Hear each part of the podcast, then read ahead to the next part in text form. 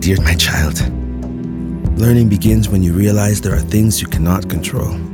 Like, will you grow up in your country of birth? I was born in South Sudan. I grew up in a Kenyan refugee camp. Now I live and write this note in Canada.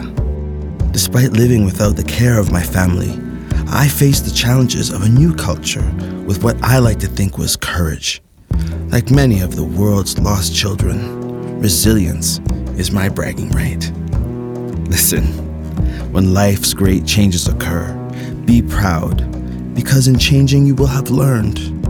Respect your past, keep your friendship with your present, foster peace in the country you now call home. The world longs for coexistence. You're a loving parent. Get the whole story. Visit lookdeeper.ca